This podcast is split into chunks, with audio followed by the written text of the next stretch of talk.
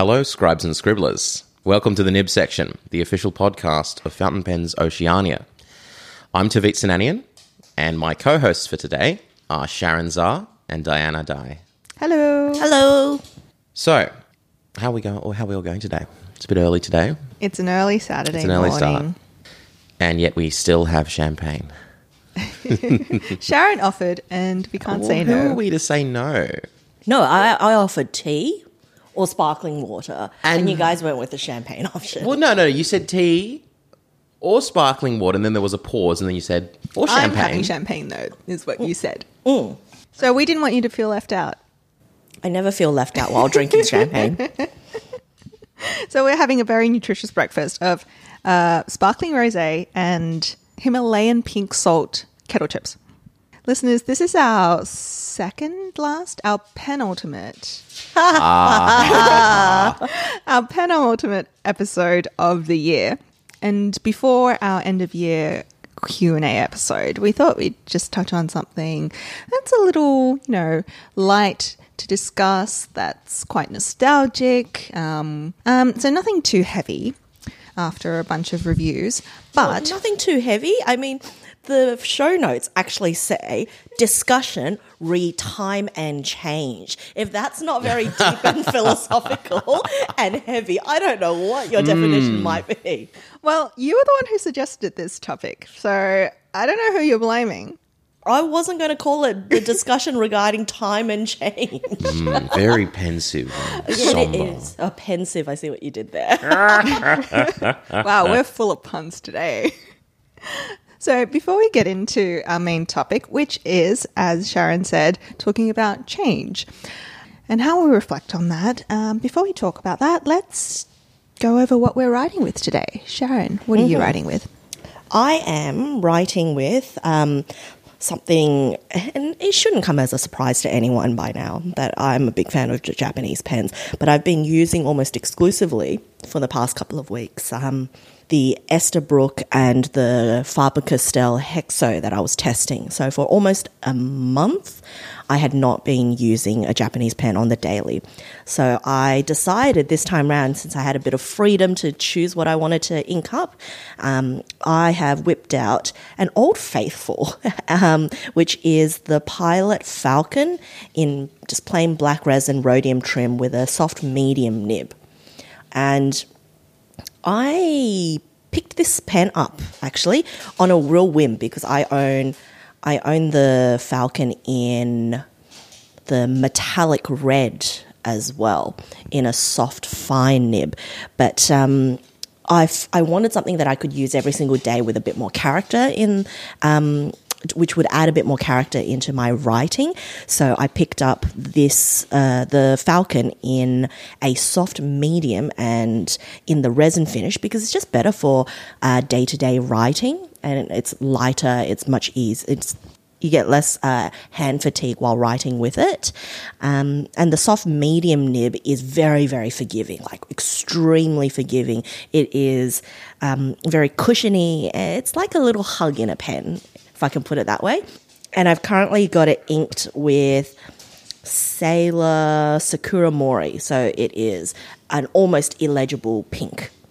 So, Tav, what are you writing with today? I'm writing with um, a Magna Carta pen. Uh, it's a it's an Indian brand.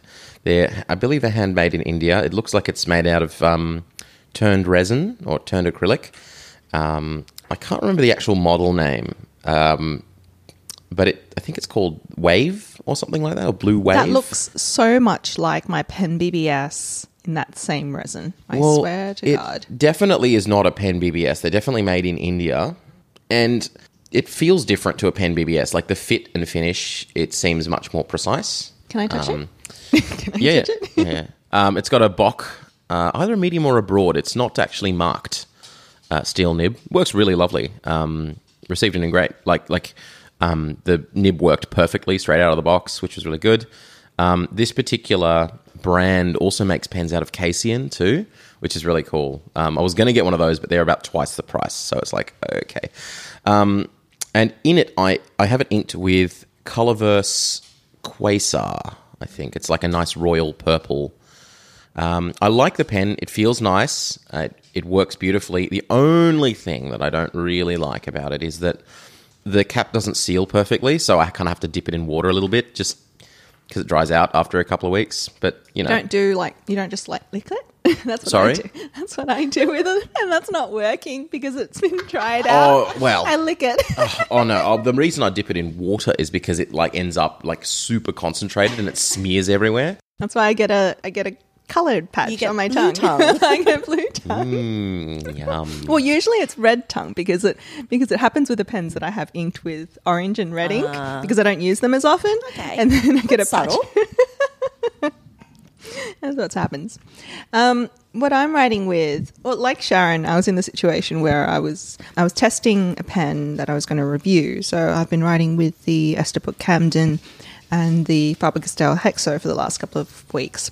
And um, now that those reviews are finished, I was back to my regular day to day writer, which is my VP with a fine nib and it's inked with sailor uh, sailor blue. So just the regular sailor blue, not from the any of the seasonal ranges or Great whatever. colour. It's a lovely Classic. color. Great colour. Sheens Love it. beautifully. It's like really nice, rich dark blue. It dries nice and quickly too. I have several VPs that I rotate because, like, when I clean one out, I, I swap it for another one. And this is one of the ones I usually come back to. It's the Minamo Raden, the waterline. It has these lovely lines of Raden running down this black surface. And um, I inked this one because we're going to talk about it later on in the um, discussion about time. So, Ooh. just preempting that. Um, we have several things that we need to not correct, but um, provide more information about from so like follow ups from previous episodes that we need to well to cross off before we get into the topic. So the first thing is we are really happy to announce that for Christmas we'll be running a giveaway. There will be two separate giveaways, so not as to disadvantage our international listeners. There will be one that is for Australians and international residents that will be hosted on our Instagram, which is at the nib section. And there will be a separate giveaway which is limited to Australian residents that will be run on the Facebook group Fountain Pens Oceania. So, um, Sharyn, do you have some details about those? Yes. Further details will be available in the posts uh, on both Facebook as well as Instagram. But uh, the the two packs include um, pens and inks provided to us by Faber Castell Australia as well as Kenro Industries. So on our Instagram for all international listeners, we will be giving away the Esterbrook Sparkle um, SD Sparkle in the Tanzanite that I had tested in the last episode. Um, since on that particular test, we uh, we have taken a few tools to the nib to improve its performance.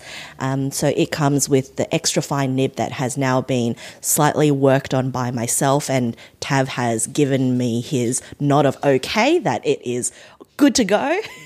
Oh, it's, it's it, it writes really well now. It remind like I said earlier, it, it reminds me of um, a sailor extra fine, although not quite as fine. It kind of has a little bit of that that feedback now. I, I think it reminds me very much of a pilot fine nib, pilot stainless steel fine nib. So it is. Yeah. quite fine. Um, so it's the Esterbrook SD Sparkle in the Tanzanite finish with an extra fine nib. Um, it will also come with two packs of uh, cartridges from uh, Graf von Faber Castell, which fit in the pen you know, happy coincidence. And uh, I've uh, to make the entire package complete, I've tossed in a pad of the G Lalo Verve Verge Verve de France. This is going to be embarrassing. This this is um oh no, I've I've I've now covered up. Verge de France. Verge. Well, there's a, a cute uh, accent on the E, so I'm assuming it's Verger de France. Um, great paper, great writing paper. It is a it's a it's a lovely ivory colored paper, which um, I really quite like. So I've tossed in um, uh, one of those for the Instagram giveaway. So, likewise, on the Facebook page on Fountain Pens Oceania, we will be giving away the Faber Castell Hexo in black with a fine nib. So it's the fine nib that we were given, but it's been, well, because it came with some issues, it's been ground down to what I would say is more like a European extra fine. And that work was done by That work was done by, By Tav. Tav. So thanks, Tav. D- So do you find it's more of a European extra fine? I, I found it seemed- Well- seemed, kind of European fine Well, to me. what what Tav did with the fine nib on the pen was he increased the flow, and so he made it a lot wetter, and he ground down the um, the uneven patches. yeah, so now a bit it of- writes. It was a little uneven, but I also um, just aligned it a bit better. So now it works fine.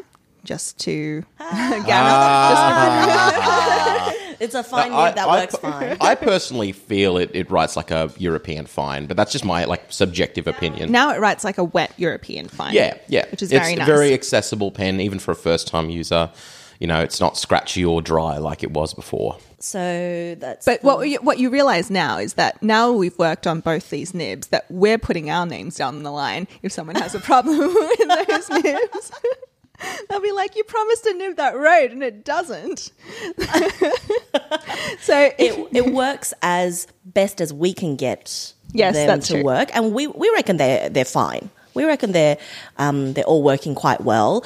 Uh, the Esterbrook Estie probably is a, a go at it with a light touch. Go at it with a light touch, and you will find the sweet spot. So on the Facebook giveaway, it comes with the Graf von Faber Castell Hexo in the black, and uh, it also comes with Graf von Faber Castell cartridges and the same Verger de France uh, writing paper. And um, both those giveaways, uh, they were posted or they will be posted and made public on Sunday, the 6th of December. And the giveaways to enter, um, you have to enter by Sunday, the 13th Australian time. Check the pages for details. I don't have the, the rules in front of me right now.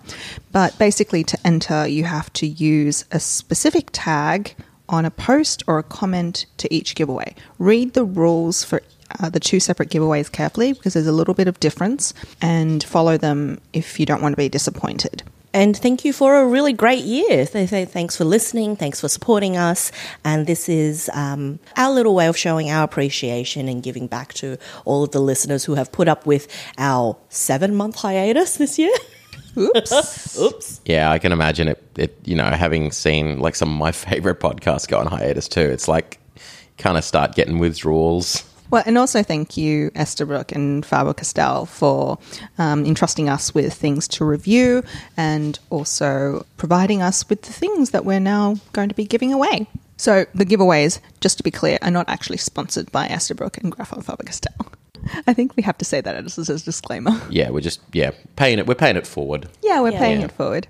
Um, the second item that we have to discuss, Tav, you have an update on what happened with your Esterbrook JR, the one, the pen that you reviewed last Yes, episode. so it works now, but not because not not. It worked well, last time. Well, technically, it worked. Um, yeah, some ink would come out, but not very much. Um, and also, not if you left it capped for like three days. But the key thing is that you figured out exactly now, what was wrong. So I figured out what was wrong. The issue was actually in the design of the feeder casing. Um, I don't think it's a design issue. I think it's a production issue because we true. looked at similar nib feeds and it didn't have this Yeah. problem. So what is the problem? So it's kind of hard to explain, but the Can I do my best to explain it? yeah, actually, yeah, So I had a look at the nib unit that was in Tav's JR pocket pen. The the writing experience that he was reporting from it, if you'll remember, is that it was very dry and very sandpapery, basically. Not smooth. It's like it hadn't been ground, um, hadn't been smoothed at all. And looking at the nib, the nib doesn't look like it has the problem. The problem was actually in the very base of the collar and the feed unit. So it's the section that is supposed to be in contact with the converter or the uh, the cartridge. And there was a flaw in the actual manufacture of the um, the extension that connects the feed with the cartridge or converter in such a way that basically those two things capillary action wasn't working between the ink cartridge and the feed. Yeah, Is there was basically some dead volume between the ink surface and the entry to the feed. So I had to file down part of the feeder casing such that there was no longer any dead volume and the feed could come into direct contact with the ink. And the reason I say this, it doesn't look like it's a design issue, but a manufacturing issue is that because we compared it with um, similar number five Bock nib feeds. It was Jowo. Oh, They're sorry, both Jowo, sorry. yeah. Um, we compared it with similar Jowo feeds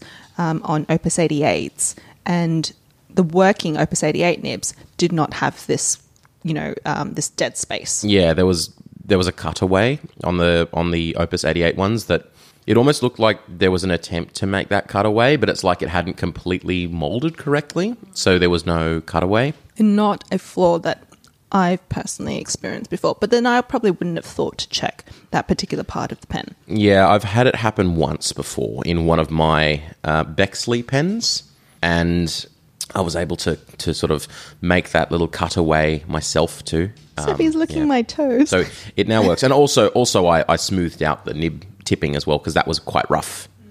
Um, but it works pretty well now. It's not not not a really wet pen, but it's you know middle of the road. up for a yeah, broad it's, nib it now. actually writes as I would expect now, not extremely dry. So it's middle of the road, not wet, not dry. You know, like was it just like that peanut butter, never oily, never dry. You know, right in the middle. I don't know. Yeah, so that's our follow up on the review of the Esterbrook JR, and that's a pen that we'll probably be putting up for a giveaway in um, Fountain Pens Oceania in the new year. So look out for that once we actually work out what we're doing in the new year and whether or not we'll actually be able to meet in person in 2021. Fingers crossed, though. Right Fingers now, crossed. yeah, right now I think we're allowed to gather in larger groups. You're allowed on the dance floor. 50 people are allowed on the dance floor in Sydney. I also saw that in New South Wales now you're allowed to have 50 people in your home. I know. Like who has 50 people? I mean, Imagine people trying in to their fit 50 people into my tiny little apartment. I mean, you'd be like sardines. I think you just have to suck it in. But okay, so so you're allowed 50 people on the dance floor. Does this mean the announcement of our first ever FPO rave? Goodness. because I'm that's too very old. big news. I am too old for that shit. oh come on, age is just a number. Uh, I don't think I was raving um, when I was like 24 either. All right, so first ever FPO official rave, pen rave. a sitting down rave. Sure. Okay. Um, the other piece of news. Um, this is something that I I chanced upon when I was listening to the latest episode of The Pen Addict. So I think it's episode four three nine. So Brad and Mike they mentioned a Twitter that was from Sailor Japan, and they were announcing a special event at the Stationery Girls Festival in Tokyo for this year. And what they were doing at this special event for Sailor was they were allowing attendees at the stationery festival to basically create their own individualized Profit Junior from Sailor. And um, this, in, this was like a, a very complicated process from the tweet. It looked like you needed to basically make a choice on uh, six different components of the pen, you know, from the lid, the finial, the little buttons on the top and the bottoms of the pens, and the color of the trim, and so on. So there were a lot of choices that you could make to make your own very unique Profit Junior, and they would have spare parts in all sorts of colors that you could select from to design your own Profit Junior. So Brad and Mike, I think what they came down on was the verdict that while it's fun for a special event, this is not something that is either, you know, sustainable financially or maybe even desirable for a company of Sailor scale in the long term. Um, and I thought it was quite funny because Mike was saying that um, he was, I think, quoting. Uh, so he was quoting Steve Jobs, who said that uh, the customer doesn't know what they want. They need to be shown what they want. and I thought this was a slight disservice to um, customer, and especially customers who have very particularly strong tastes and um, design backgrounds, for example, who I think would be quite concentrated in stationery um, loving circles. And I thought I'd toss this idea, especially to Sharyn, who's made like several custom pens before.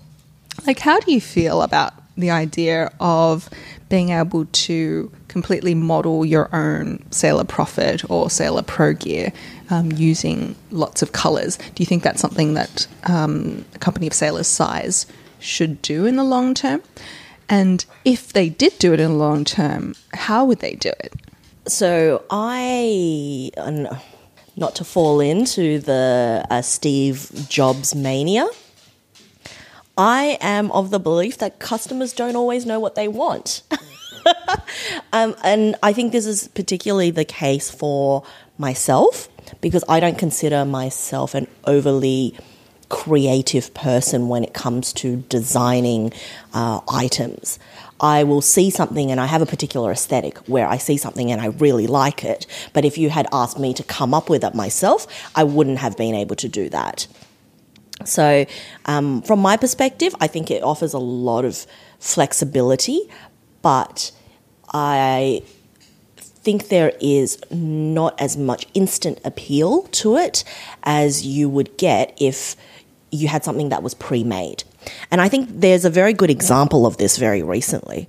Um, and, you know, I hate to promote them, but a certain um, wanker. Uh, uh, Very diplomatic. I love the pause for like, hmm, what's the most diplomatic term I can use for this person? Wanker. No, uh, it's just whether or not you pronounce the CH. I'm not sure. Ah, So it's either wancher or wanker. So it's one or the other. But they have uh, recently set up an Instagram, which we will not be plugging, um, an Instagram where they've taken their former special edition sailors, mixed and matched the bits and pieces of it, and made new quote unquote special editions from their existing um, uh, uh, sailors. So, as an example, they would have had an additional sail. Uh, they would have had an original edition sailor that was all turquoise, and then they um, they had another edition, sailor edition, which was all kind of like coral, t- transparent coral, and then they took their ends of the transparent coral and chucked it onto the turquoise and called it the special edition watermelon. watermelon. And then they posted it on Instagram, and lo and behold, watch the people clamor towards it. And that is, I There is a think, market. There is a market for it of know- people telling you this is what you want. Yeah, I mean, I'm I'm reminded of um, that Simpsons episode where like Malibu Stacy comes up with a new hat and everyone It's just a new loses their hat. mind. But she's got a new hat. you know, like it's kind of like that in sometimes Yeah. in some ways. But like I, I saw from that particular tactic now. I did not approve of it. I had a laugh about it um, behind the scenes, but I did see their reaction to that particular post and, well, this whole series of posts. They had the watermelon, the strawberries and cream, the blah, blah, blah, blah, blah, and the blah, blah, blah, blah. They have, they have a lot of special editions, which they've just now frankenpenned together. And all of a sudden, you get a whole new market for people who just go, wow, I would have never thought of that color combination, but it looks pretty great to me. I want that. I want that special edition. And all of a sudden, you've revived a whole. You've Dead revived a whole yeah, a bunch of dead stock into new desirable quote unquote special edition, very limited stock items. I will admit I can be tempted by those um, Sailor special editions just because I'm like, ooh, it's really colorful. Um, that being said, if it's like a If you had to do DIY it yourself, you, you wouldn't have that in that feel because you'd have all the colors in front of you, and you kind of go, "Yeah, they all look pretty great." T- to be honest, what I would do is uh, if there's six options, like if there's six parts, I would make a rainbow pen. Like I'd just be like, what is the most garish and tacky combination of colors? No, like for me, this is a very personal thing. I would be like, okay, Sailor would never release something this tacky. So I'm gonna do it. Get you know, a clear pen, get one of the Sailor uh, converters, and paint it. So here's my proposal on how to make this work. Every year or every half a year, Sailor released a palette, a seasonal palette of, you know, five, six colors, or maybe less. You know, Lamy Safari Candy only had three colors um, violet, aquamarine, and mango, and that worked for them. So, just a limited palette of colors. In each color, you produced a you know a limited number of those parts as a component for a pen, and you you select colors based on their coherence and how well they work together. Because I was inspired by um, mostly like fashion seasons where they have very cohesive palettes, and those pieces of ready to wear are like made to work together. So if you start off with a limited number of choices and you know that those choices work together in a pen and you give that to your customers, I think that would like sell like hotcakes. You have like a steel grey in one season, and at the same time, you have like a light violet and a mustard or something like that. And you can have a whole pen in that color, or you can like select the accents that you want. So, what you're doing is you're providing options, and you have that exclusivity of it being special and limited and singular to you. But you're also limiting those options in a way that so that the customer will be satisfied with them. And I think that's a that would work. Oh, I think I think that's a fantastic idea, but maybe I'm going to go against the grain here, and I think and saying that I think that that at a festival having a little you know build your own pen thing, I think that's really nice. Like I'd I'd find that Oh, for sure. Like I- as I- a one-off. Yeah, I, I think, um, especially for like kids, I could see it. You know, taking a kid to a stationery festival and kind of enabling them by being like, okay, what colors do you want? And the kids can be like, I want this and this and this, and it's this garish, horrible thing, but they would love it. And like I said, I would probably make something garish and tacky, but I would love it because it's, it's me. I made it, you know, or I I des- I picked the colors, even though I'm terrible at designing. It's like yeah, but I I designed it. It's something very personal, you know, or like oh, I've always wanted to. You maybe you can design it after something colorful that you know you like to wear, or something like that. Or I don't know. Sharyn's Sharyn's No. not not enjoying this, but No. I think it's very a, much a personal thing, and I, I think, it is. I, I do Yeah, think I it's think- very personal. I think if they did both, both Diana's idea and this, so they have like a sophisticated, properly professionally designed seasonal palette, that'd be fantastic. But also like because this is the the Profit Junior, so this is the um the clear the tra- uh, transparent ones, right? Is this They the one? come with different uh, finishes. So it's the steel nib. It's the Yeah, steel yeah, nib yeah. So- Profit. But at this special event, you could actually choose to fit a gold nib on it. That's horrific. oh gosh, I look, I I think, and I've seen some sailors that look very like they have been assembled in this way. There's I can't remember the name of it, but there was one that was all manner of colors. It looked like a whole fruit salad. The is it the Kingdom Note ones? I think it was They, one of those. they are always very colorful. Oh, I and have one of the Kanreki. I which think is that might be the one. Five different colors Yes, yes. of red. Oh no, no, No, that's it's no. the I'm five thinking different different colors of red, um, which I'm quite attached to. My Kanreki. But even the ugly ones, they're memorably ugly. Yeah. so yeah, I, I think I think with the the the um the Profit Junior, I think this would be a fun thing, especially if you take kids to it. I think it's fun, but would I want like personalization in all of my pens? Oh, no, Probably- no, no. Probably not. And No. like I get um Di's suggestion of having a particular Yeah. palette. I would if I were on the Sailor marketing team. By the way, Sailor, you can hire me. yeah, I, um, I, I'm offering my services as a consultant. But if Sailor were to hire me, I would be selling those particular pens that Di said, like a complete color palette, as standalone pens in one color with the ability to interchange parts. Right, so you can make your own, but you have to buy the set. Sure. okay. Right? Well, yeah. Great for sales because, from my perspective, what I do best is not design. So I would never want anything that I've designed. But I think you really need that um, an expert to put it together because Mm. you don't want to be responsible for breakages along the way while you're swapping in and out parts. Do you know what I mean? Like it's not a Lego set. A Well, pen shouldn't be able to be taken apart just that easily. Oh, you can get. Yeah, you can oh, get- Uh, TWSBI would like to to say something about that. I think. Sure. Yeah. So they'd have to simplify the number of components That's that you can But that you can swap I in think the out. fact that it's the junior profit, the the, the cheaper pen in the range, and because I've done this with, um, I think it's Pen BBS or something like that, or is it a Moon Man? I don't know, but I bought two of them and I swapped the parts around so it made like a different look, and it look. I thought it was cool, and then I swapped them back, and um, you know, it's, it's nice to be able to sort of just like change it and customize it yourself. So I think we've come across like a new product because I don't know of any pen brands at the moment which design their pens intending them to be, you know, like modular. to be modular. Exactly. Uh, so Lamy had the accent. Ah, the one the Lamy accent, change the which grip. were I think the tagline was like you know personalized for your style or something like that, where you could change the grip, you could change the barrel, you could change the cap, and the grip came in all different types of grip, like wood, metal, rubber finishes, and that one was meant to be garish, like cow skin one Oh as my well. god, I love that one. oh, it was. You see, that's the thing. Like aggressively tacky, but like so, there's someone who loves it. You know, that's that's me. Sometimes I'm like, oh my gosh, that's horribly tacky. I want it. Are they still making this pen?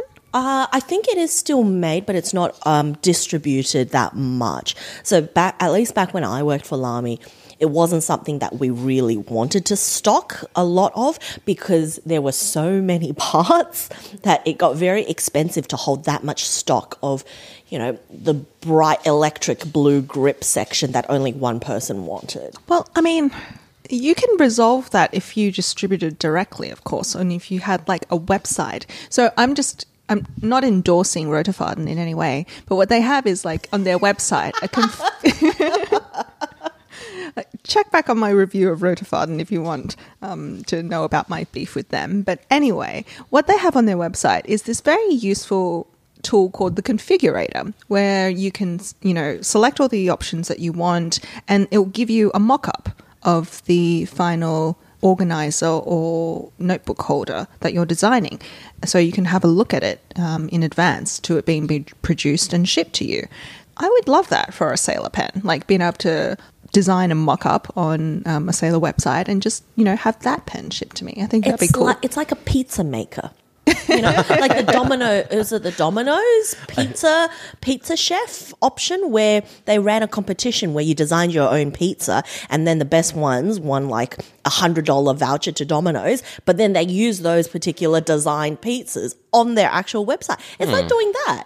Well, I think also with a pen. Pelikan did that. Pelikan did that with their um their Edelstein um series. They actually had a like an ink maker where you could Yes, that's combine right. colors to make your own ink, and then you'd name it. The Moonstone came out of that one. Yeah, yeah. They, they and they would give a prize to. Yeah. I can't remember what the prize was, but A they, pack of inks.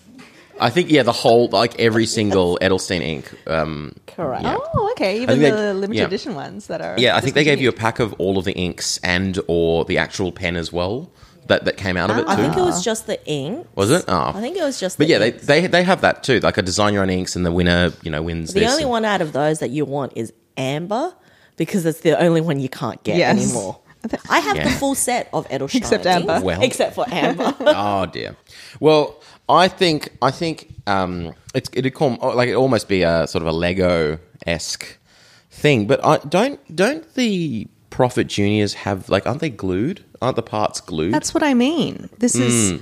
Um, they're, they're probably glued, which is why they need to be assembled by an expert. But Yeah. We're, we're not limiting ourselves to the Profit Junior. I mean, I think if if customizability was actually um, an option when you're buying the product, then we can look at other models and um, you know limit it the parts like a section, a cap, the trim, the color of the nib. Just yeah. So I- reduce the number I, of I like the. I do like the idea though of having Mm. at a pen show or a stationery festival or something like that, having a person there that will assemble whatever color sailor you want. It just sounds like a lot of fun and it's a personal as thing. someone it's a who's memento. been as someone who's been to a pen show, like I'm already imagining the the horror show that is like people lined up at Oh, this yeah. table Oh, because yeah. like you can think of the amount of time that it would take to make all those choices and to assemble it like it would be such a nightmare for showrunners I'm, I'm wondering if they could have some kind of kiosk, you know, where you could you could so like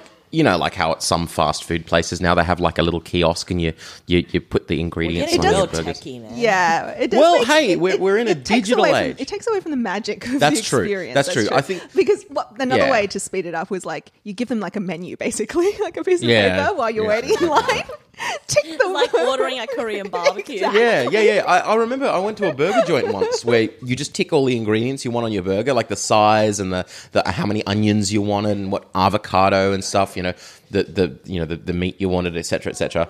And you just you fill in the form on a clipboard, you give it to the waiter, and they bring you bring you out your burger. You know, like that'd be good. Sailor, we're full of ideas. If Yeah, you want to Sailor, hire us we're, we, we, yeah, We're not please. limiting ourselves to Sailor, by the way, because if I recall correctly, Nagasawa did a Del- Decimo, Pilot Decimo, the Hydrangea edition, which was dark purple at the front, light purple at the back. Now, I have a light purple um, Decimo, and I also have a dark purple Decimo. I could make my own Hydrangea because I'm really annoyed I missed out on that edition. So is it ombre or is it actually two No, separate colors? Two separate colors. You have so many decimos. You can make so many. I could DIY it, yeah. But you know, there's also people who make custom decimos and custom I know. vanishing Just points. Ask me about them. uh, but ha ha. But I mean, like they make a custom Yes, uh, coating for them. They um, I know. uh, have you got one of them? Not on me, but Oh, that's pretty cool.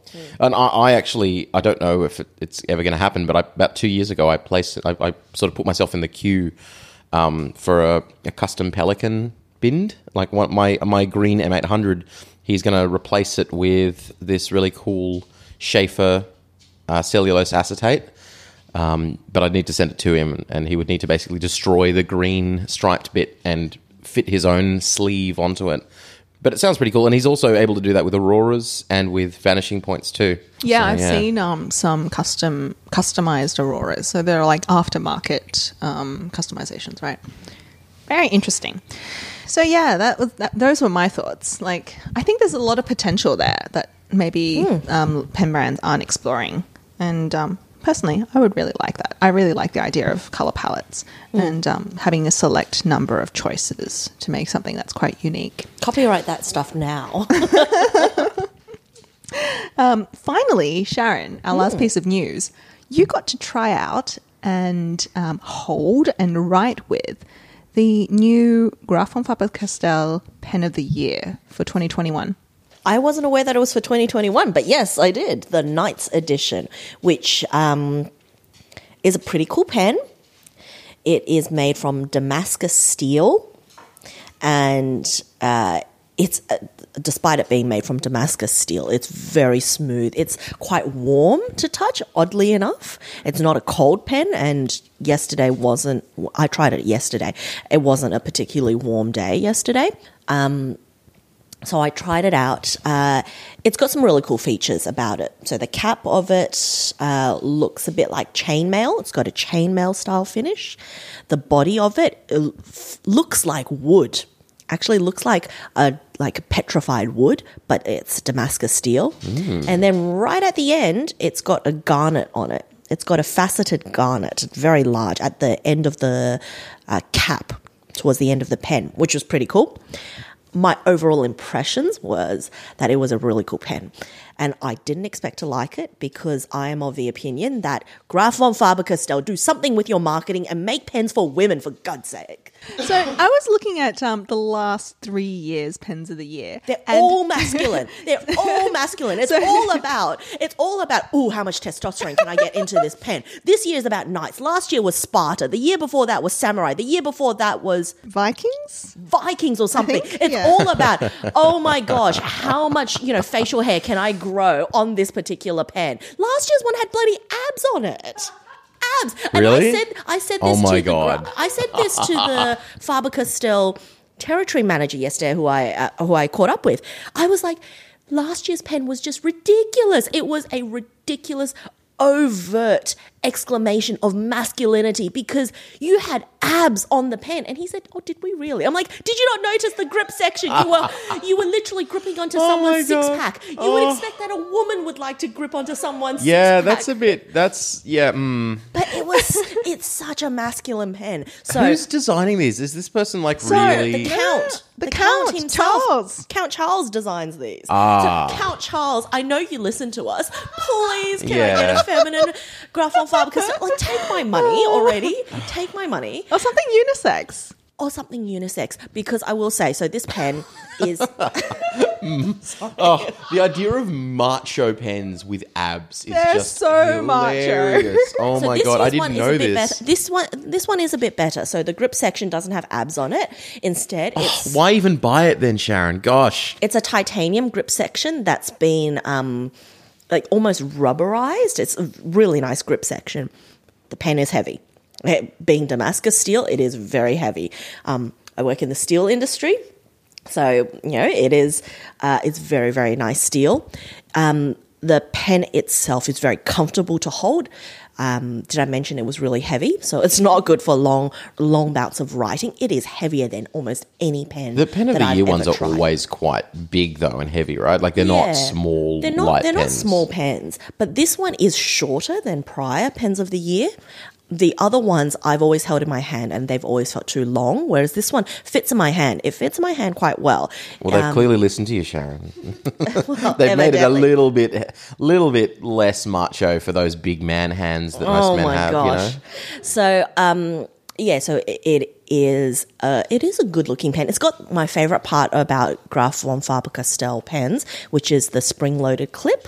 It's got the same spring they're loaded clip great. design. They're- I do like their clips. that you see on um, the classic and the yeah the cla- Platinos. the Oh, platinos the the yeah. intuitions, yeah. It looks like a classic, um, an oversized classic cap, but with chainmail design on it. So it's really cool. Things which will annoy some people don't annoy me, but will annoy some people. It is not a piston filler. It is a quote unquote piston filler. It's a captured converter. Ah. I did not expect that because So- it looked like it has an ink window. It does have an ink window, so you have to unscrew the back, and the entire back comes off where you would expect a plunger to be plunging down. No, the entire back comes off, and then you get a little knob, which is the beginning of the captured converter, which you would use to suck up ink. And I think for a lot of people that would be a deal breaker because the recommended retail price of this pen is extremely high. Like, uh, I'm not one to usually flinch at pen prices. This one almost made me flinch. So, for comparison, it was more expensive than my um, Rudyard Kipling limited edition that I got last year. The Jungle Book pen. It was like 5,000 something? Yes, Uh, yes, it was. So it is more expensive than most of the like the premium Mont Blanc limited editions. Um, so it is quite pricey. Uh, the recommended retail price in Australia is it, it's a chunky wad of cash. But and and it is a pen that has a captured converter. Now, the reason why I say that I don't mind it is because if you were to use this pen, it would be extremely easy to repair. Because if Hmm. your filling mechanism breaks on a piston, on a gen- true piston, right, your Yeah, pen is tricky. gone. your pen is gone for at least a good three to four months. Whereas for this, they just pluck out the filling mechanism and put a new one in. I will say, uh, like, there is a precedent for even being cartridge converter for super expensive pens. I believe the ST Dupont. Um, they had this uh, Orient Express edition and their Samurai edition uh, car- All the cartridge ST converter. Duponts are yeah, yeah. So cartridge and they had you know 10, 15 grand, and they're still cartridge converter. Um, and there is an appeal to cartridge converter. I actually quite like. Me that. too. But I do I do get what you mean though. Like, is it cap- is it captive converter like like the Leonardo ones where it's like a large converter inside it, or is it just It's a large converter. Okay, so it's not It like is not like um some of the um okay yeah I, um, she's just showing me a photo now yeah okay so We'll it's, photos it has a large capacity because um some other pens they just have it's like they've just glued in a standard international converter No, no, no. This is a large Yeah. size Okay, converter. good. So That's at you least something. It does give you the extra capacity Yeah, in that's good. it. But it is a captured converter, so it is not a piston filler for those who are hoping that it's a piston filler. it's a Um, piston filler plus sorry, sorry it's a, a converter converter filler plus Yeah. like a converter Well, S No, it's not even a converter. It's because a converter suggests you can convert the pen from a cartridge filler to a converter, right? So it's not really a converter. It's It's a captured filling mechanism that is mm. not really a piston. Not integrated. Uh, yeah, it's not an mm. integrated mm. piston. So that's going to annoy you know, some people who are paying that particular amount, especially those purists out there, which I, I know they exist, who think when you get to a certain price point, it has to be piston or it has to be vac, vac filler or GTFO, right? I'm not one of those, so I can accept the captured converter system. And it's, I think, a better looking pen than the ABS pen. Um, oh, how could you say that, Sharyn? So Romans, it was the Roman pen ah. last year. Sorry, not Sp- it was I thought it Sparta. Sparta. Sparta? Ah. Yeah, Sparta. Well, sorry. can I just say, I, I, there's something I'm very disappointed about in this pen because they, com- they Don't have abs? No, no, no, no. In the theme of knights, I feel like they could have completely taken the opportunity to add a cod piece to this one. Come on, it would have fit with the theme. It would have been macho, you know, a little bit homoerotic. You know, it would have been perfect. So you can write to. I will. I You- will. you can I will. And I will say I am writing with a pen that does not have abs. Thank you. You know, yeah, but yeah, be, I think I think you know if you're going to go the whole hog, give it the whole hog with a cod piece. Um, well, actually, but you mentioned chainmail, right? And you you you like you like the idea of having a slightly slimmer or more unisex pen. There is actually a Caran d'Ache pen, the Ivanhoe, Yeah, that I've has chainmail. So I don't like the chainmail. Uh, this is so. This is Oh, the okay. interesting bit. I like the body of it, and I like the body of it because it was steel, but it looked like petrified wood. Yeah, it, looked does have a pretty cool. nice wood Looks- grain. it- wood grain metal is so oh, It, exotic. it was very attractive, and it was so smooth. It was so smooth, and it had like the little grooves in it. Does it feel matte or does it feel like matte. matte? The whole thing is quite matte, and even the grip section, which is titanium, was a really nice grip section because it hmm. wasn't glossy. It was almost it felt rubberized. I thought it was rubber, but they said no, it's actually titanium. Um, the cap I didn't like. It was the chainmail finish. It was not for me. Okay. I thought it was a bit ugh, yeah, not for me. But the actual pen itself, I really liked. I liked it much better than the Sparta. I'm quite excited for next year. I'm really disappointed that it was so heavy and not suited for my hand because I would have thrown some serious money at something like that had it been for um, a little bit less masculine, a little bit less "er man. Like They should make he and hers. yeah, because they did that for the um the green and the The violet the green and the violet yeah. one, the Oti- Otil, Ot- Otti, Otti, and the Alexander. I really considered buying that one. Me It was so heavy though. It was too heavy. Mm. Yes, so I would like something that's a little bit lighter. I like all the really cool materials that they use. Um, I would prefer if the material were organic rather than steel, just personal preference, because I think the I prefer the uniqueness of having like the horsehair, the amber, the um, horsehair amber jade they did a couple of years ago. I thought all of that was really cool, but this one it, it's steel. It you know the body of it is top notch. Um, and it is a total of uh, the there were a total of 375 fountain pens produced um, altogether and, and and here's here's an interesting and slightly controversial point it is a limited edition pen but each pen is not numbered only the box is what do we think about that I hate that. That's like the um the platinum um the lavenders and the those three seven seven sixes which are not engraved. correct yeah, except those are what like four hundred dollars, not Yeah. like nine thousand dollars. Exactly. They also don't have abs. so this is going to be Tav's dream for next year to get a pen. Please, I mean, look, I could never afford it. I would never buy any of those ones. They they're not the right shape for my hands.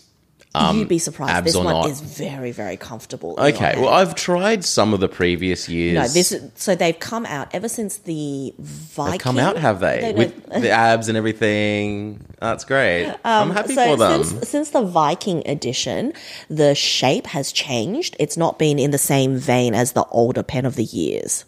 So they've now started slowly, slowly making them more comfortable to hold, at least for more hand sizes. Um, yeah, so it's really it was interesting that it's not uh, numbered on the actual pen itself.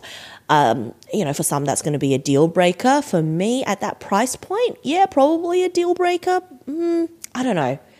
I'd have to think about it. Yeah, I don't. I don't. I'm, I- I'm not much of an LE sort of fan myself. Like, I don't really have a lot of the ones, but I do like the idea of having a number. If I'm going to get one, I like having a mm. number on it. Well, so to to be fair, right? So the Snakewood Classic that we both have was a limited edition out of 1761, which did, which did not come numbered. But those are considerably cheaper. Sorry, I'm like eating. six seven hundred dollars, like six seven hundred Aussie, possibly more. Actually, I think it would have been more I think than it was that. more than that because the Yeah, regular six seven hundred sounds quite cheap for a because the regular classics in Australia are about seven hundred. Yeah, I, f- I think it was much more than that actually. So, uh, out of the 375, um, Australia has approximately 10 coming into the country. Um, and interestingly, Tav will be disappointed, but no broad nibs coming into the country. The nib is um, the nib is the same one that was on the Platino. Oh, I like those nibs. So it's the Platino size nib. Um, Big nibs.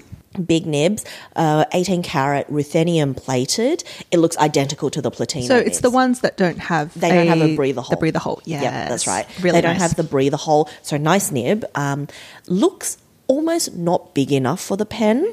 that tells you how big the pen actually the, is. pen the pen's the pen's decent size. It doesn't look disproportionate. But the the nib is the same size as the Platino, um, the Platino nibs. Is it decorated in any way, or is Same it? decoration as the Platino nibs. Oh, see, that would be a bit of a deal breaker for me because it's like it, you'd, you'd want to at least have it engraved or stamped in a way. Speaking. Oh, oh, okay, she's- oh she's- she's gosh, very oh my gosh, excited Oh my as- gosh, oh my gosh, what's going on? Sidebar. So speaking of decorated nibs, there is one nib that I want this year. That I want for Christmas this year, and I think I'm going to bite the bullet and buy it. Mont Blanc this year's Little Prince, Le Petit Prince edition, has a ruby on the nib. On the nib. That's cool. On the nib. That's Oh, very cool. wow. So I think I'm going to get the pen because I want the ruby. Very nice. If you need that adjusted, do not give it to me. I'm not touching that. Oh my god.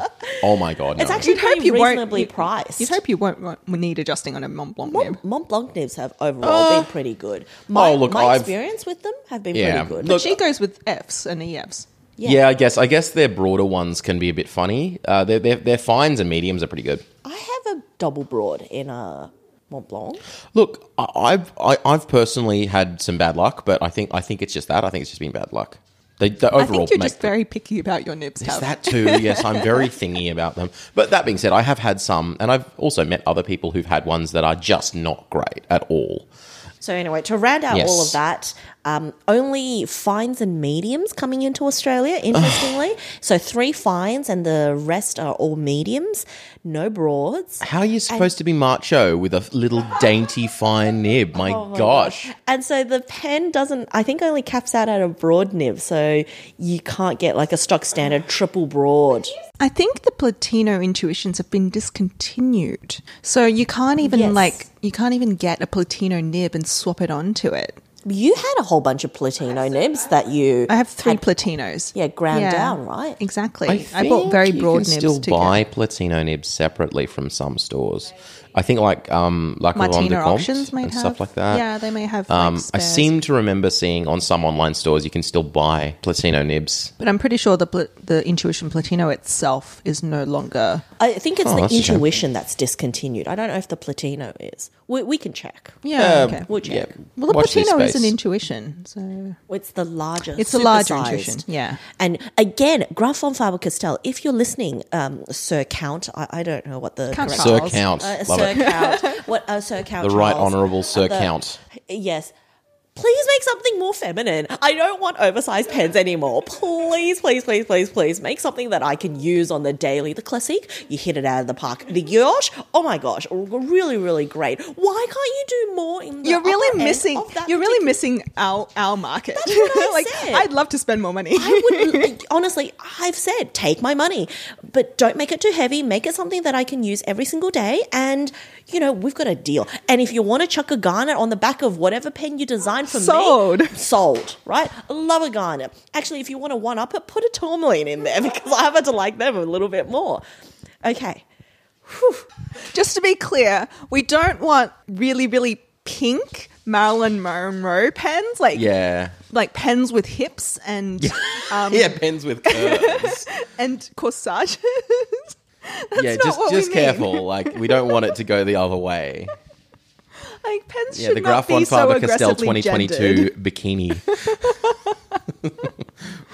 Yes, that's um, our thoughts on the pen of the year 2021 from Graf von Faber Castell. And in case you were um, wondering, the recommended retail price in Australia is seven thousand nine hundred Aussie. So about eight thousand dollars. We recommend Not about eight. it is less just, than eight. It's just less seven thousand nine hundred dollars is a lot of money, Di.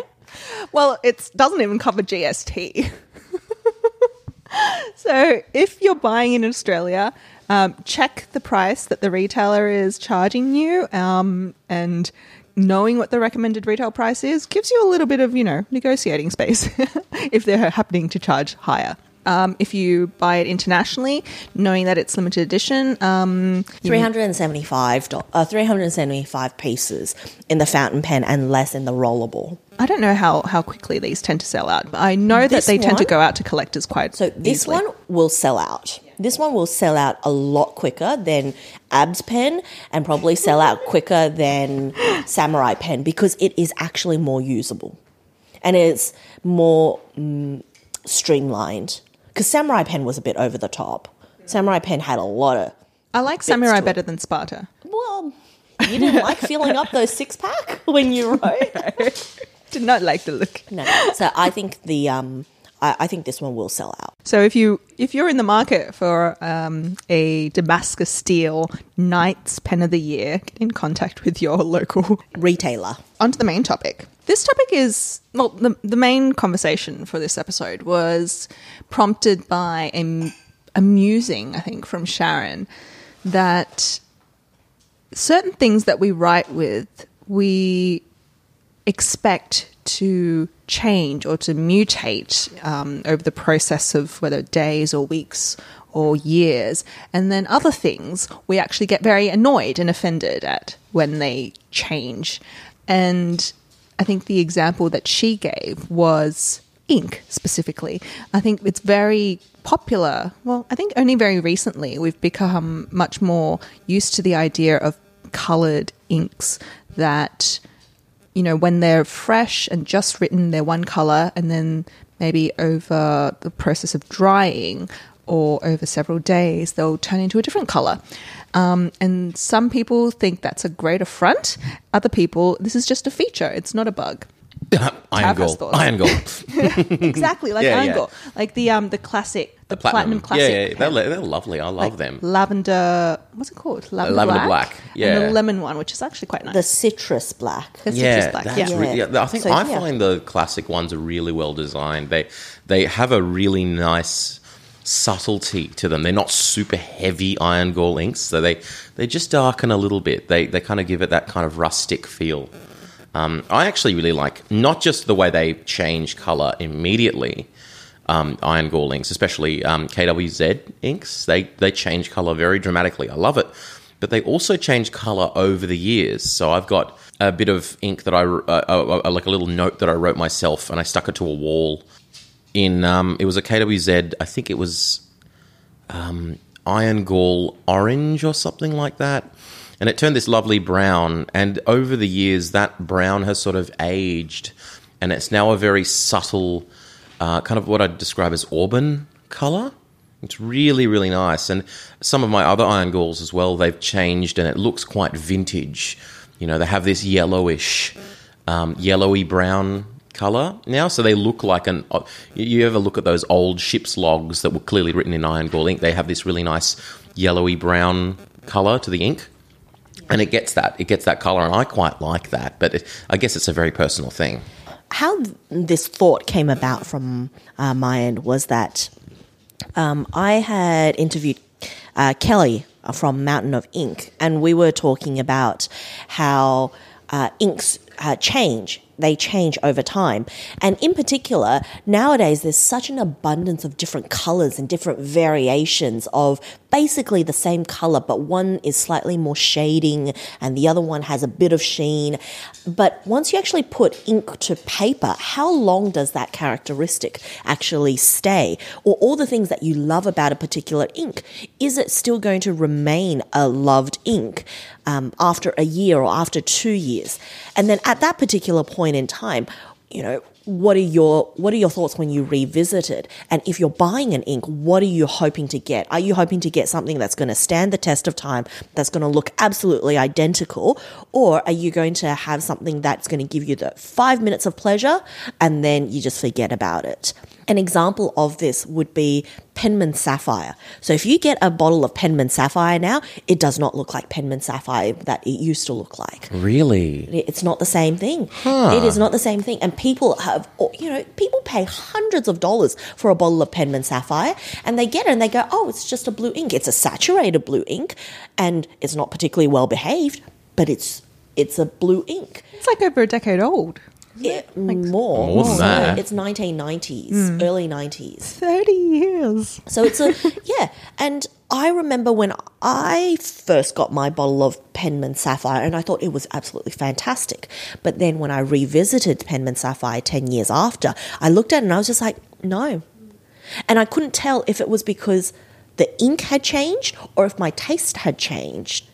Um, because there were so many other alternatives, saturated blue alternatives out on the market. Yeah, like Private Reserve American Blue is very. Yeah. That's a gorgeous blue. And that was meant to be a dupe for Penman Yeah, Sapphire. yeah. So now, if you actually use Penman Sapphire, it doesn't look anything like what Penman Sapphire looked like yeah, back in I have day. a bunch of it. I have a bunch of the old cartridges, and it's like like I've seen photos of it when it was fresh, and I'm thinking, oh gosh, this eye searing, almost like Bay State blue. But now it's kind of like it's just blue. It's blue. you know? Um, but then when I use Private Reserve American Blue, oh, again, it's that eye searing. Yeah, it's the, that eye searing blue, um, and I think it's the same with um, with Bungu Box um, First Love Sapphire, and I think that was also supposed to be a dupe. Uh, but all of them have changed color. So I've pulled out a my old ink log from 2017, 2018, and there have been a lot of inks which have changed color. And now when I'm looking at it, I go, "Oh, did I really like that at the time, or has, Has it it really changed? has it really just changed?" But here's the thing, and I'm going to also refer to an interview that I did with an ink collector, um, Anna Anna Chiki, because we what we did was we compared collecting inks with collecting perfumes, and that subject to the same lack of um, like fixedness in terms of how it performs over time because of the chemical the stability of the Yeah. chemical composition and because there's no like industry standard insisting that it has to be perfectly stable for however many years and and even though like perfumes and inks they come with like expiry dates or recommended dates i believe they do at least i, I don't think inks are tested to that rigorous standard and i don't think they should be i don't uh, unless it's They don't going to be, to be. exactly unless it's um like a document ink Yeah. which has to be legible and stable um, for decades. I, I, But I don't usually think those colors that. are kind of boring. You know, all those permanent. Yes. Not a problem. Like I use them all the time, but you know, like a document black ink. I mean, that's then- just black. How do you justify this new maximalist um, mentality where you have to collect every single type of ink under this color spectrum? You might as well just collect the same ink, but bought from different years. Yes, exactly. Because in a couple of years' time, they're just not going to look the same. They're not going to look the same. I have a bit of an exception to that rule, though. Um, it's Sheaffer Peacock Blue, and that's I have a couple of bottles from the '60s, and every photo of that I've seen is just the same extremely bright turquoise that I've never seen replicated in any in any way. And when I try it myself, it's it is as turquoise as the you know as the the you know all the other photos I've seen from previous years. But you've had uh, so, uh, and I've heard this about a couple of inks, and I have a couple where they're they're just as good as the day that I bought them. So you would only know that through time and testing. You would actually only know that through time and testing, and without the benefit of someone having tested an ink ten years ago, you wouldn't know that you know Sheaffer Peacock would be exactly the same today Yeah, as it was yeah, yeah. back when it was originally manufactured. So, how much lenience are we going to give to this idea that we need to collect every single color now under the sun? And because this is the in color, except four days later when you look at it, it just looks like poop. And I'm thinking about dyes examples. Yes. So my my example, the, the thing I, I thought of immediately when Sharyn uh, brought up this topic was an ink that I purchased last year at a Montblanc calligraphy event, and it's one of the elixir inks. So it's one of the scented inks. Very, very pricey. So much more pricey than Oh their regular inks. I think it's like $70, $80. no, it's $130. Oh, Yeah, they're a like, bit, oh, they're a bit much. They're a bit much. You had a lot to drink that night, so you don't remember Yes. buying this.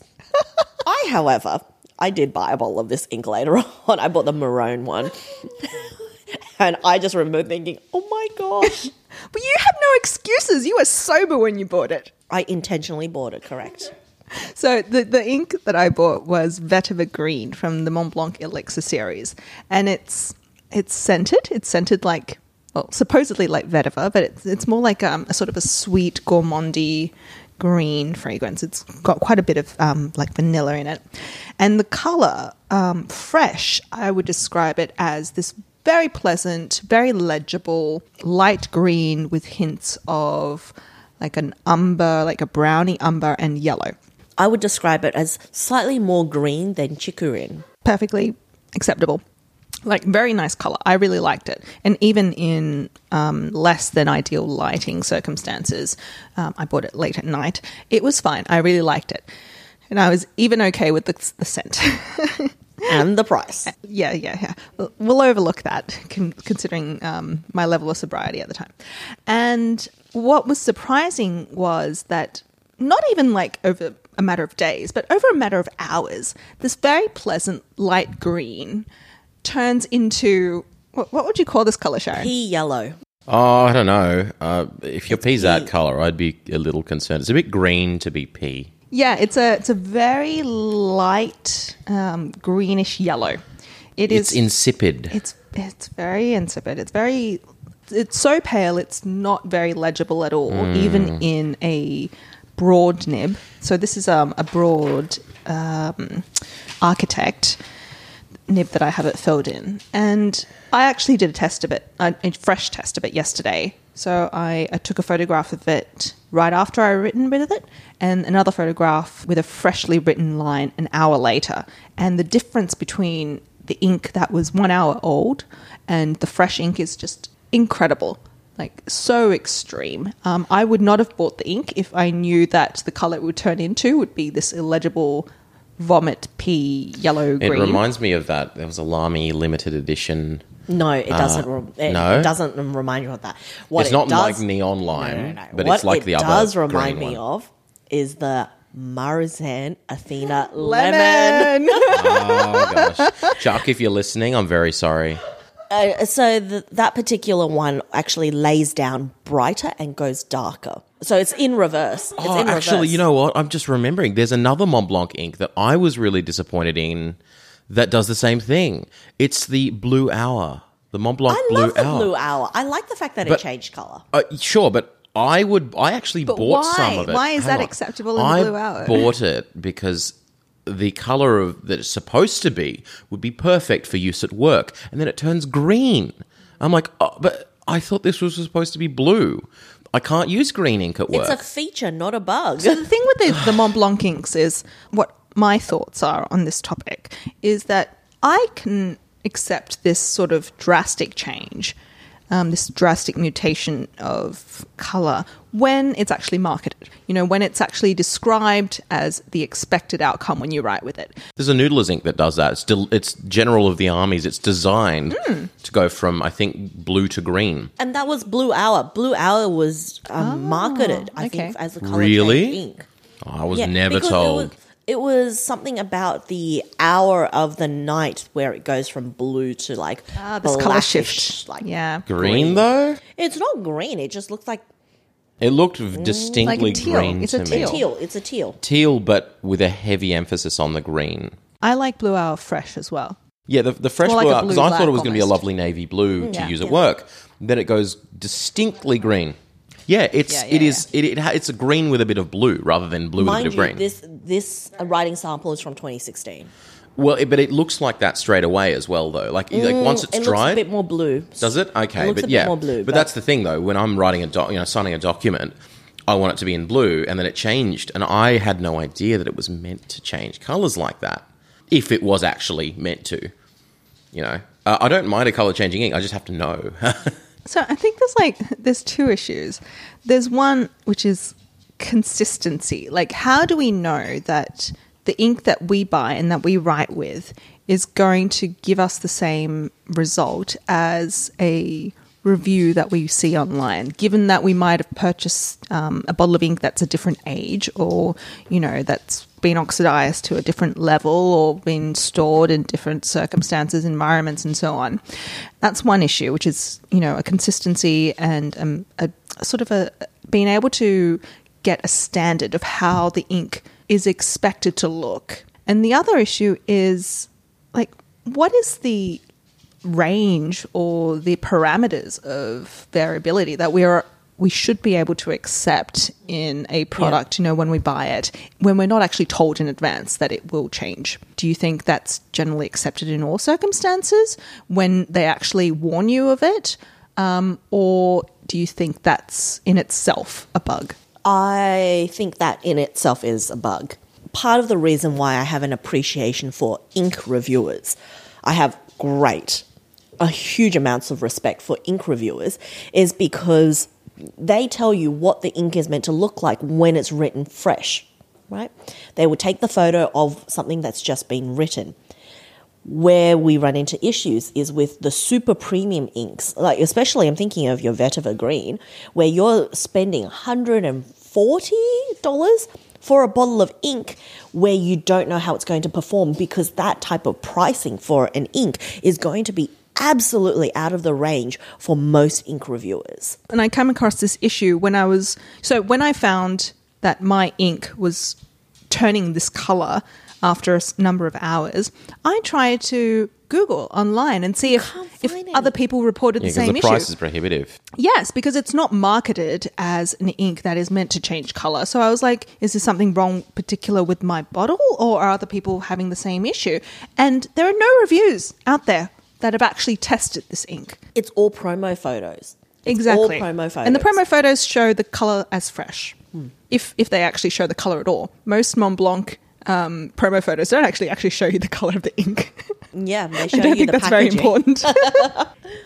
yeah so i you know i think there is a place in the community for ink reviewers but i would really hope that more manufacturers are either able to provide samples to reviewers so that people are not uh, going into their purchases unaware, especially if you're going to be spending that dollar amount on a particular ink. Sharyn, Sharyn, Sharyn. Like I said, I have an excuse for buying this ink. I was sloshed at the time. You, on the other hand, had Oh no excuses gosh, for spending $150 on a bottle of ink. And do you know what the most horrific part about all of this is? It's still sealed in package. I can bring it out. It's still in its plastic. no. So you I haven't can't even even tried it. You can't even tell us if that ink also changes color. I, I will, after this recording, I will open my freshly, well, not even freshly, it's, it's actually about six months since I last, or since I bought this ink. But I will open my Montblanc uh, Elixir uh, ink and I will test it. And I'll tell you if it changes color Okay. or Well- if it smells foul. You know, it's interesting actually. Um, I didn't realize this at the time because I was using a bit of Bay State Blue for work, thinking, oh, it's a really waterproof ink. It must be super permanent. I also did a little bit of calligraphy with it. So I diluted it so it wouldn't feather so much. And then I did a bit of calligraphy with it. And then I, maybe about six months later, I noticed that the calligraphy had gone grey. It was a now extremely light grey. All of the blue had just faded. And I'm thinking, oh dear, the fact the stuff that I've done at work, I hope that that, hasn't faded as well. And I, I don't, I don't, I don't know where, where where the stuff is being kept, some in some archive somewhere. But That's another thing. Uh, and I saw somebody actually joking about, oh, use Bay State Blue for this. It'll never fade. And I'm like, oh, actually, it fades really badly. It might be waterproof, but it's not fade proof. And I think that's another thing when ink manufacturers might say, oh, it's, it's, it's bulletproof. You know, you can't bleach it out. You can't use solvents on it. You can't wash it off. It's not light fast. Yeah, exactly. Light fastness is actually something I look in look for in inks, and I think things like um, J. Herbin, um, they advertise their inks as light fast, not waterproof. And it's true. I'm Yeah. just looking at my Same with Emerald gra- of Chivor from like- 2016. Yeah, like Graf von Faber Castell, they uh, most of their inks are they call them permanent, but it's not that they're waterproof; it's that they're light fast, which Yeah, is the, The really pigment manufacturers. And that is that is the most important thing in my view. People go, "Oh, but it's it's got to be permanent. It's got to hold up to water." Yeah, but if you're writing a court document, if you spill something on it, th th I guess that's a you might want to reprint it or something and re-sign it. But if it's not light fast and the trial or the court case takes two years and it's faded in two years, that's not going to look good. Yeah, so I'm just looking at all of my J. Herbin now that you've mentioned it, and the J. Herbin has held up very, very Yeah. well. Yeah, they, they, time. they talk they talk on their website about them being light fast, or at least they did at some point. So for me, holding up to light and age is a much better marker of an ink's performance than can I bleach it, you know? Um, yeah, and, and there's another thing. A a lot of royal blue inks I find because they're sort of washable, they themselves do fade. But I've also noticed some of them don't. My grandfather once showed me a letter that he wrote to his mother in, I think it was Pelikan Blue, Pelikan Royal Blue, you know, the one that's been the same formula that's been there for, you know, 100 years or whatever. Um, and it looks like it was just written yesterday because it was kept in a in a light well in a, in a dark drawer um, but then again, some other ones, I think, Sharyn, you've got some Montblanc Royal Blue, and that looks a fair bit um, Oh, it- lighter. it than, doesn't look than what's good. like. So, so yeah, just different chemicals, different dyes. Got to check what the manufacturer says in terms of things like light fastness, because even iron gall inks aren't 100% light fast. No, so iron gall inks always change color. Yeah. And so my platinum blue black, which is actually very blue when you write down with it, has gone grey after time. Yeah, that that's true as well. A lot of um, older style iron gall inks darken, and then they- they'll darken and then they lighten a bit. They go as well. Like, yeah, Look at that. That's they go four grey. years old. They grow. They go grey, and then actually, I think you'll find they might go brown a bit as well. Uh, the ox- like the oxidation seems to happen a bit differently after a few years, and they go like a, a, a brown color. So the m- one that stands out to me the most in terms of being the most horrific is the Pelikan Edelstein Aquamarine. I am looking at this. It looks terrible. It's pretty bad. It looks It's- like seafoam green. we'll take a photo of this. Yeah. It looks seafoam green. Oh my gosh. it's terrible. And that's not something that I associate with the Edelstein series. The Edelstein series is a very stable series, but I, I'm a bit surprised by this. But you know, it's not all bad news. There are some types of ink which just have like stood the test of time. I'm looking at so Waterman Tender Purple, fantastic. Um, most of the Bung Box, so the Sailor Bung Box series, have stood the test of time really well. Um, a Platinum Pigment Black, you know, the original and the best. Uh, Lamy Dark Lilac still looks as good as it did on day one. Well, there, there- but there's there's also more more to time than just inks, though. I I think one of the most poignant examples of age in uh, a pen is the Lamy 2000 in the Makrolon finish. Um, I actually yeah. I actually have known people that complain because when I worked in in the pen industry, people would come in with a you know uh, maybe they've broken the cap of their Makrolon Lamy 2000, and so Lamy would provide a replacement cap, and they because it had sort of worn down and it had worn smooth, the cap looked different, and they would claim that Lamy had put a fake cap or that they'd put the wrong cap on. And we had to search on Google Images to show them what Yeah. an old Lamy 2000 looks if like versus a new one. If you remember um, Tom Mays, Tom's interview, um, when he discussed how, what Lamy does with the 2000s is that they're brushed so that the cap and the pen, so they're brushed at the same time. So each body matches a particular cap. So even if you got a brand new cap that was the same age as the body, the Makrolon just would not match. Yeah. So you really need to replace the whole pen. Yeah, but but that's that said though, they do smooth down over time. They become a bit glossier, and so this one was very matte. The cap was very matte, and the person was indignant. He insisted that Lamy had done the wrong thing, and we're like, look. We, we understand, but we're going to have to show you on Google Images what it looks like. Isn't it lovely though that they like they prefer the finish on the pen that's older? You know that they've had that history with. I don't think it was a matter to. of preference. I think he just thought we were trying to screw him.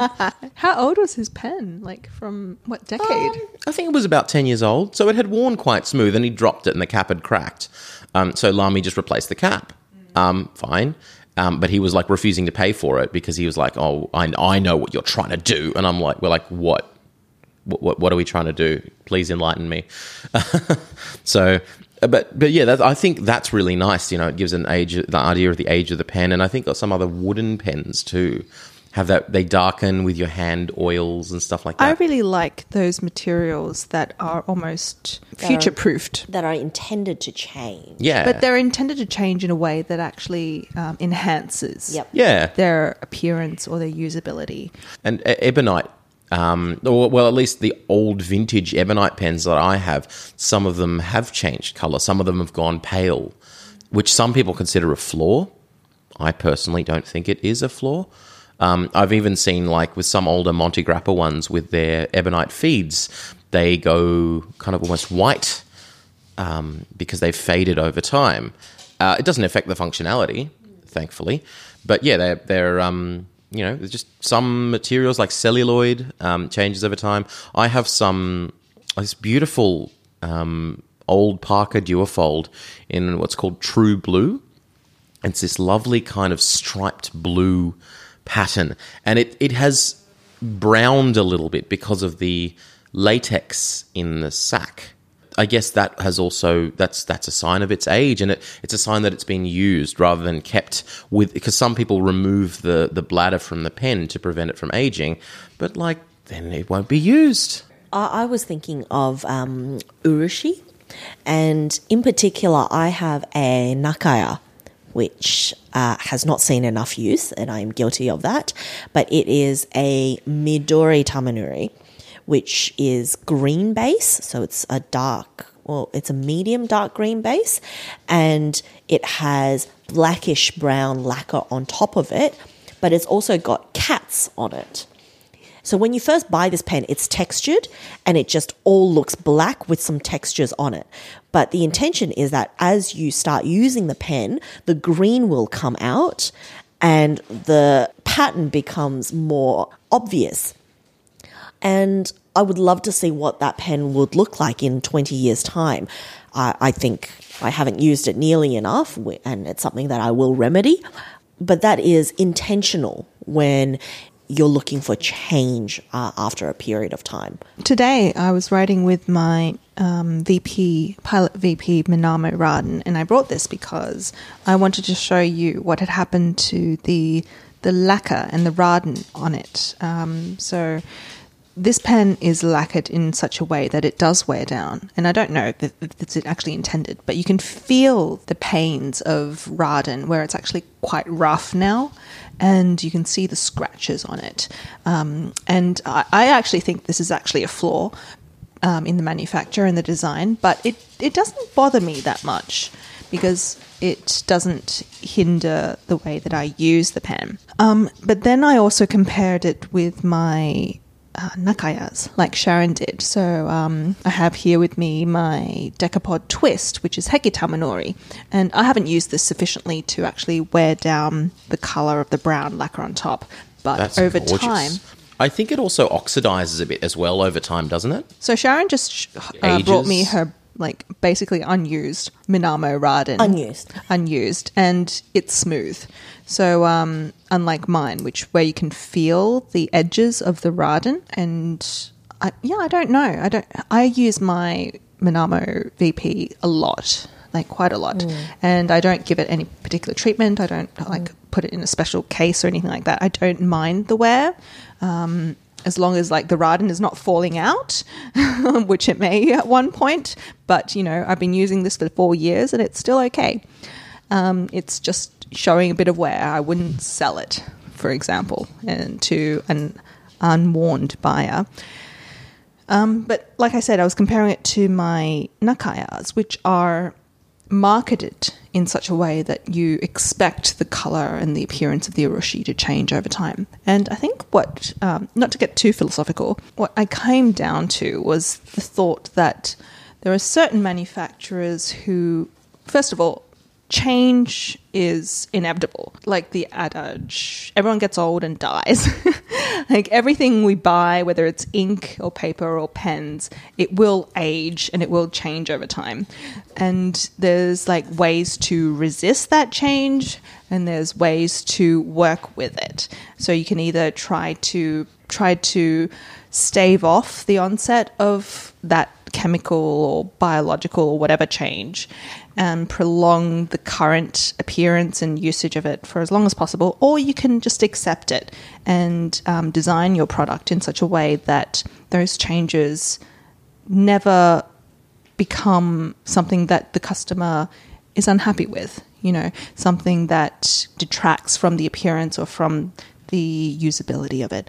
And I think that that's kind of what I come down to. Like, as a manufacturer, how are you marketing um, your product and taking into account the fact that it will, it will, it will definitely look different over time. I think that's inevitable.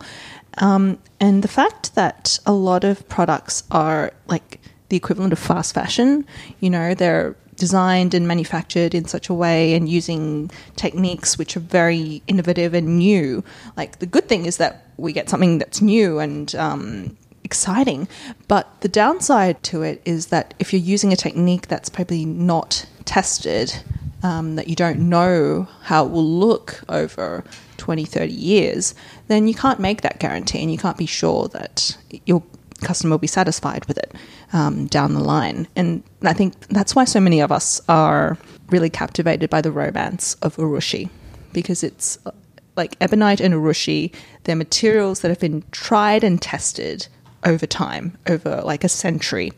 We have expectations of how they will age, and we know that they will age, but we can make allowances for that because we have that tradition of making pens from them. And because of that history and that knowledge, the change is no longer a bug. It becomes a feature. It becomes something that we can predict and anticipate, and we're excited to see. Like when I see the color on my urushi changing, it's like, yes, I love this. It's changing as I expected, and not, you know, as something that wasn't what I bought.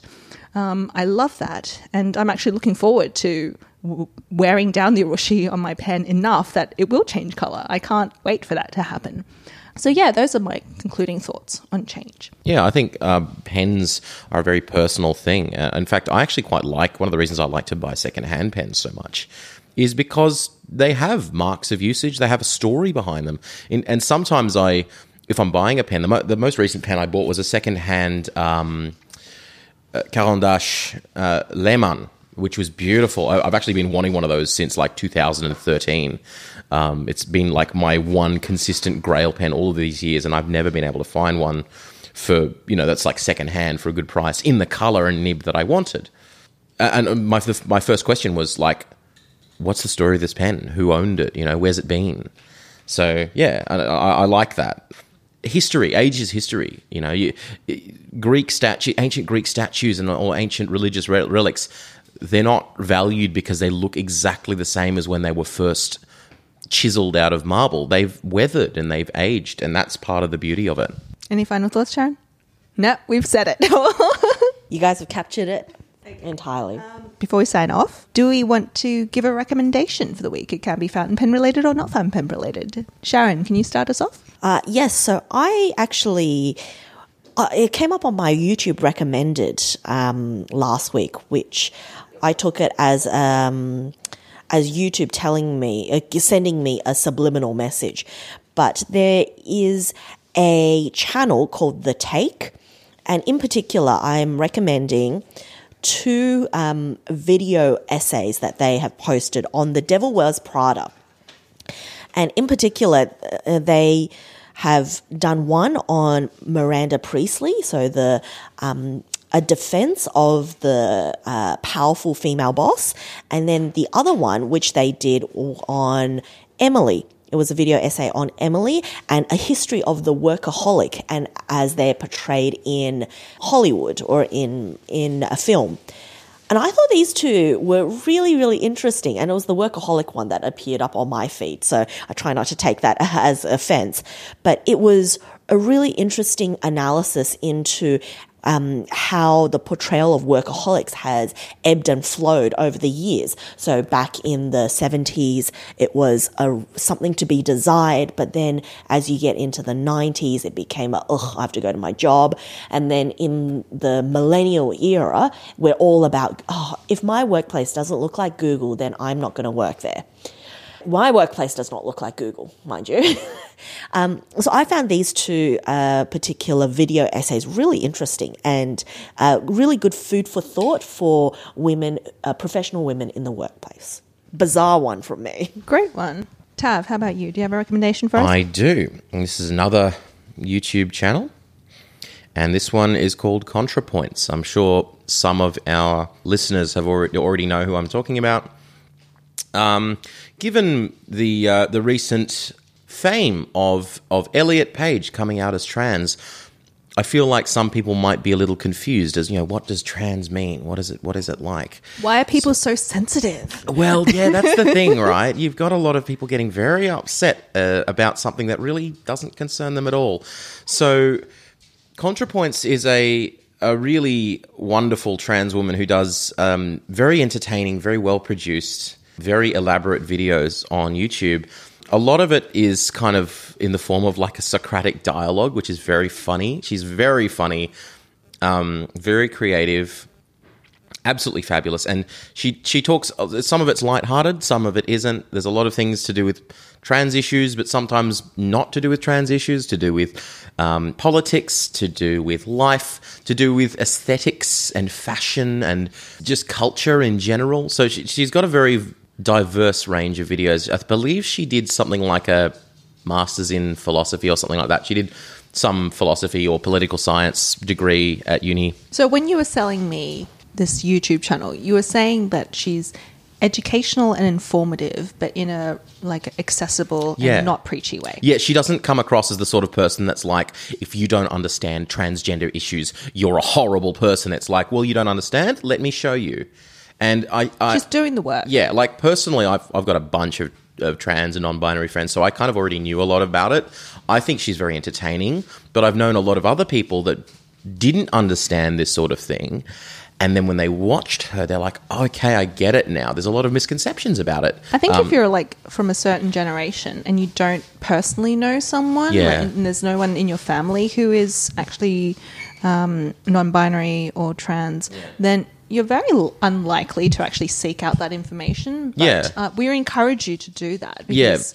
For all you know, there is someone in your Yeah. um, family or someone that you're very um, close to who is, you know, hiding what their It- true and identity is. especially given the there's been a lot of negative coverage of of Elliot Page, um, but I mean I don't I don't understand why, but I guess the, um, this is sort of a, a counter to all of the negative coverage of trans people with a light-hearted, sometimes light-hearted, sometimes not, pretty meme-filled and fun-filled journey into what it's and she she does cover part of her transition journey as well explains a lot of it.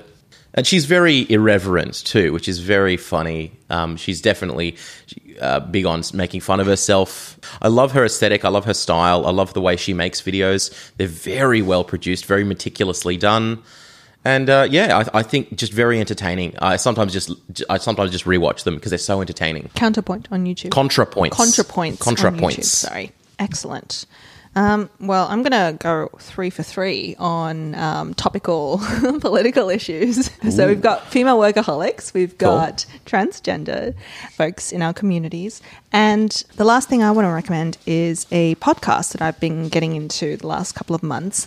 And so I listen to quite a few podcasts on the topic of climate change and specifically how um, politics and economics are dealing with climate change and or rather how they're not Yeah, um, exactly. so um, I think there's been a long time running podcast called, ooh, that's run by um, climate scientists, which, oh gosh, I can't, the name of it escapes me at the moment. But um, I'll put it in the show notes. But this podcast is actually quite depressing because climate scientists are all about, you know, they're like the Cassandras in the room. They're telling us all this bad news and no one's reacting to it. Um, it's a very informative podcast and I recommend it. But as a sort of a remedy, as a counterpoint to that, I think it's called a warm regards or something like that. But as a counterpoint to that, I'm recommending a podcast that is called. Um, the podcast is How to Save a Planet, and it's from Gimlet Media. It's got these two very friendly hosts. One is a climate scientist, the other is like a professional podcaster journalist. And they talk about climate from a perspective of actually taking action. Um, so they interview like scientists, but also um, activists and politicians. And it's about the science, but it's also about like what are we doing, and how can you, as a just your average Joe, um, what can you do? One of the episodes is so, is it really better for the climate to use an electric car? And um, the answer is yes, by the way. But you should still listen to the episode. But, you know, topics like that. And also, there's a recent episode that is about how do you talk to members of your family who are climate deniers? Hopefully, there are less of those in Australia than there are in the US. Um, but if you want to know how to strike up that conversation in a way that is actually going to change minds, listen to that episode because they give you some good advice. I think it's an antidote to the feeling of helplessness and um, just the doom and gloom that some of us sometimes feel about climate and the inaction that is taken with regards to climate change mitigation. So um, that's Sometimes the I feel like it's gone even the other way. Sometimes people are like, "Oh, what you want us to do? Less mining of coal? Let's do more." Yeah, that, that sounds like. A, so, did you say did you say less or more? I'm gonna. I'm just gonna go with more. Let's do. Let's mine more coal. Oh, you, you, you mean you actually should stop logging? What do you mean? Let's speed up the logging. No, like you know, the silly trees are taking away all the good carbon dioxide. That that's yeah. Let's just take them away. Yeah. we can plant new ones. That's fine. So I, I recommend this podcast because it's actually quite upbeat and it gives you some concrete actions um, to take. It's how to save a planet. So this episode goes up, I think, on the 11th of December. So if you listen to it now, you'll still have a few days left to enter our giveaways, if that's what you like to do. So go on to Fountain Pens Oceania if you're in Australia, or Instagram um, at the nib section if you want to participate in our giveaways. And um, yeah, this will be our last episode before our Christmas, New Year's, end of year question and answer. Thank you, listeners, and thank you, Sharyn and Tav, for joining me. Thank you for having me. Past and future episodes of this podcast can be found at thenibsection.com and wherever you listen to podcasts. Hop onto Apple Podcasts, rate us, review us, and recommend us to your friends. Want to share your thoughts, suggestions, feedback? We'd love to hear from you. Email us at thenipsection at gmail.com. You can also comment at us on the Nibsection Facebook page or at the Nibsection on Twitter and Instagram. The Nib Section is the official podcast of Fountain Pens Oceania. Our producers this episode were Sharyn Zha, Tavit Sinanian, and Dinah Dye. Recording and editing was done by Dinah Dye. Our music was composed by Michael Pierce. Our logo was designed by Will H. Smith with artwork by Melissa Graff. Thanks for listening.